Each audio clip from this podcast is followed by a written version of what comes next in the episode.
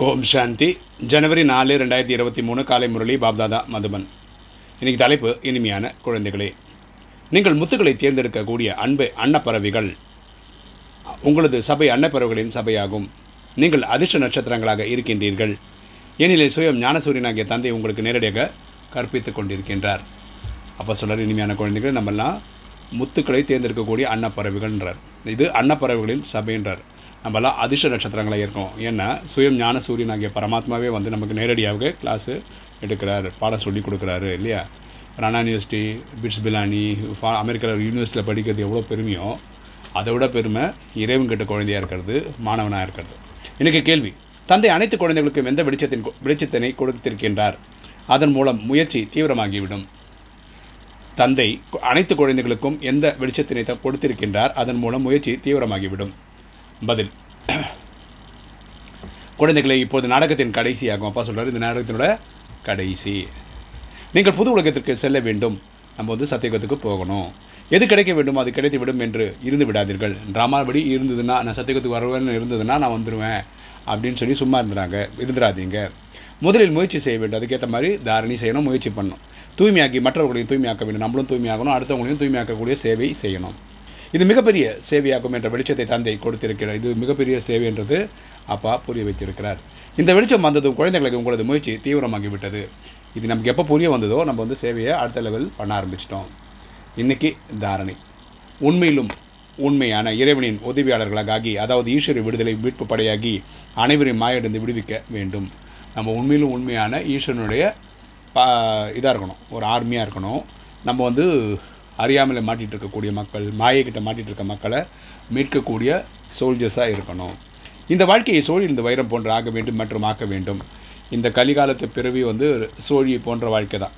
ஓகேவா அதுலேருந்து நம்ம என்ன பண்ணோம் வைரம் போல் வாழ்க்கையை உருவாக்க முயற்சி செய்ய வேண்டும். ரெண்டாவது பாயிண்ட் எப்படி பாபா ஞான சிந்தனை செய்கிறாரோ அப்படி ஞானத்தை சிந்தனை செய்ய வேண்டும். பாபா நான் அதுக்கு நம்ம நாலேஜ் கொடுக்கறதுக்காக புது புது ஆங்கிளில் புது புது விஷயங்களை எப்படி எடுத்து சொல்கிறாரோ அதே மாதிரி நம்ம நம்ம தொடர்பில் வரக்கூடிய ஆத்மாக்களுக்கு இந்த நாலேஜை கொடுக்கறதுக்காக நம்ம வந்து டிஃப்ரெண்ட் டிஃப்ரெண்ட் ஆங்கிளில் யோசிக்கணும். கல்யாணக்காரியாகி அலௌகிக சேவையில் முனைப்பாக இருக்க வேண்டும். பரமாத்மா வந்து கல்யாணக்காரி அதாவது எல்லாருக்கும் நன்மை செய்பவர். அதே மாதிரி நம்மளும் உலகத்தில் இருக்க எல்லா ஆத்மாக்களுக்கும் நன்மை செய்பவர்களாக இருக்க வேண்டும். சத்தியமான உள்ளத்துடன் சேவை செய்ய வேண்டும் சேவை செய்யும் போதே வந்து ஆத்மார்த்தமாக பண்ணணும். எட்நூறு கோடி பேருமே ஆத்மான்ற பார்வையில் நம்மளுடைய சகோதரர்கள். அவங்களுக்கு செய்ய வேண்டியது என் கடமை. இப்படி புரிஞ்சு பண்ணுமே தவிர வேண்டா விருப்பா சேவை செய்யக்கூடாது. இன்றைக்கி வரதானம். சின்ன சின்ன கீழ்ப்படியாமைகளின் சுமையை முடித்துவிட்டு சதா சக்திசாலியாக இருக்கக்கூடிய சேஷ சரித்திரவான் ஆகுக. சின்ன சின்ன கீழ்ப்படியாமைகளின் சுமையை முடித்துவிட்டு சதா சக்திசாலியாக இருக்கக்கூடிய சிரேஷ்ட சரித்திரவான் ஆகுக. விளக்கம் பார்க்கலாம். எப்படி அமிர்த வேலை எழுவதற்கான கட்டளை உள்ளது? காலையில் எழுந்துக்கிறதுக்கான கட்டளை நமக்கு கிடைச்சிருக்கு. அமிர்த வேலையில் எழுந்து. ஆனால் விதிப்படி சித்தி அடைவதில்லை. அது காலங்காத்தால் எழுந்து உட்காந்து நினைவு பண்ணோம் இல்லையா? அது ஒழுங்காக பண்ணுறது இல்லைன்றப்பா எப்படி பண்ணுறாங்கன்னா இனி அமைதியின் கூடவே தூக்கத்தின் அமைதியும் கலைந்து விடுகிறது. இப்போது எழுந்து உட்காரணுன்றதுக்காக எழுந்து உட்காடுறாங்க ஆனால் தூக்கமும் போல. பாதி தூக்கம் பாதி நினைவுன்னு இருக்காங்க இது ஒரு காரணம்ன்றப்பா ரெண்டு பாபாவின் கட்டளை எந்த ஆத்மாவுக்கும் துக்கம் கொடுக்காதீர்கள். துக்கம் அடையாதீர்கள். இது வந்து பரமாத்மா சொல்ல நம்ம யாருக்கும் துக்கம் கொடுக்கக்கூடாது அவங்களோட துக்கத்தை நம்ம எடுக்கவும் கூடாதுன்னு சொல்லியிருக்காரு. ஆனால் நம்ம துக்கம் கொடுக்காம இருப்போம். ஆனால் அடுத்தவங்களோட துக்கத்தை எடுத்துடுறோம் அவங்க கஷ்டப்படுறாங்க பார்க்க நம்ம கஷ்டப்படுறோம்.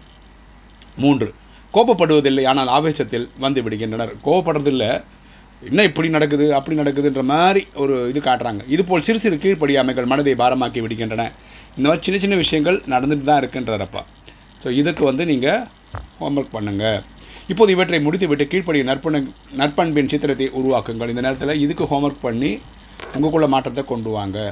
அப்போது சக்திசாலி சரித்திரவான ஆத்மா என்று சொல்வார்கள். அப்படின்னா அந்த டைமில் தான் உங்களை சக்திசாலியான ஆத்மா சரித்திரமான ஆத்மான்னு மக்கள் புகழ் பாடுவார்கள். இன்றைக்கி ஸ்லோகன் மரியாதையை கேட்பதற்கு பதிலாக மன அனைவருக்கும் மரியாதை கொடுப்பீர்களான அனைவரிடமிருந்து மரியாதை கிடைத்து கொண்டே இருக்கும். மரியாதையை கேட்பதற்கு பதிலாக அனைவருக்கும் மரியாதை கொடுத்து கொண்டே இருந்தால் அனைவரிடமிருந்து மரியாதை மரியாதை கிடைத்து கொண்டே இருக்கும். ஸோ நம்ம மரியாதைக்கு யாசிக்கக்கூடாது. நமக்கு இவங்க மரியாதை கொடுப்பாங்களா அப்படின்னு ஏங்கல்லாம் கூடாது. நம்ம எல்லாருக்கும் மரியாதை கொடுத்துட்டே போவோம். அது ஒரு காலத்தில் அவங்களுக்கு புரிய வரும்போது அவங்களும் மரியாதை கொடுப்பார்கள். ஓம் சாந்தி.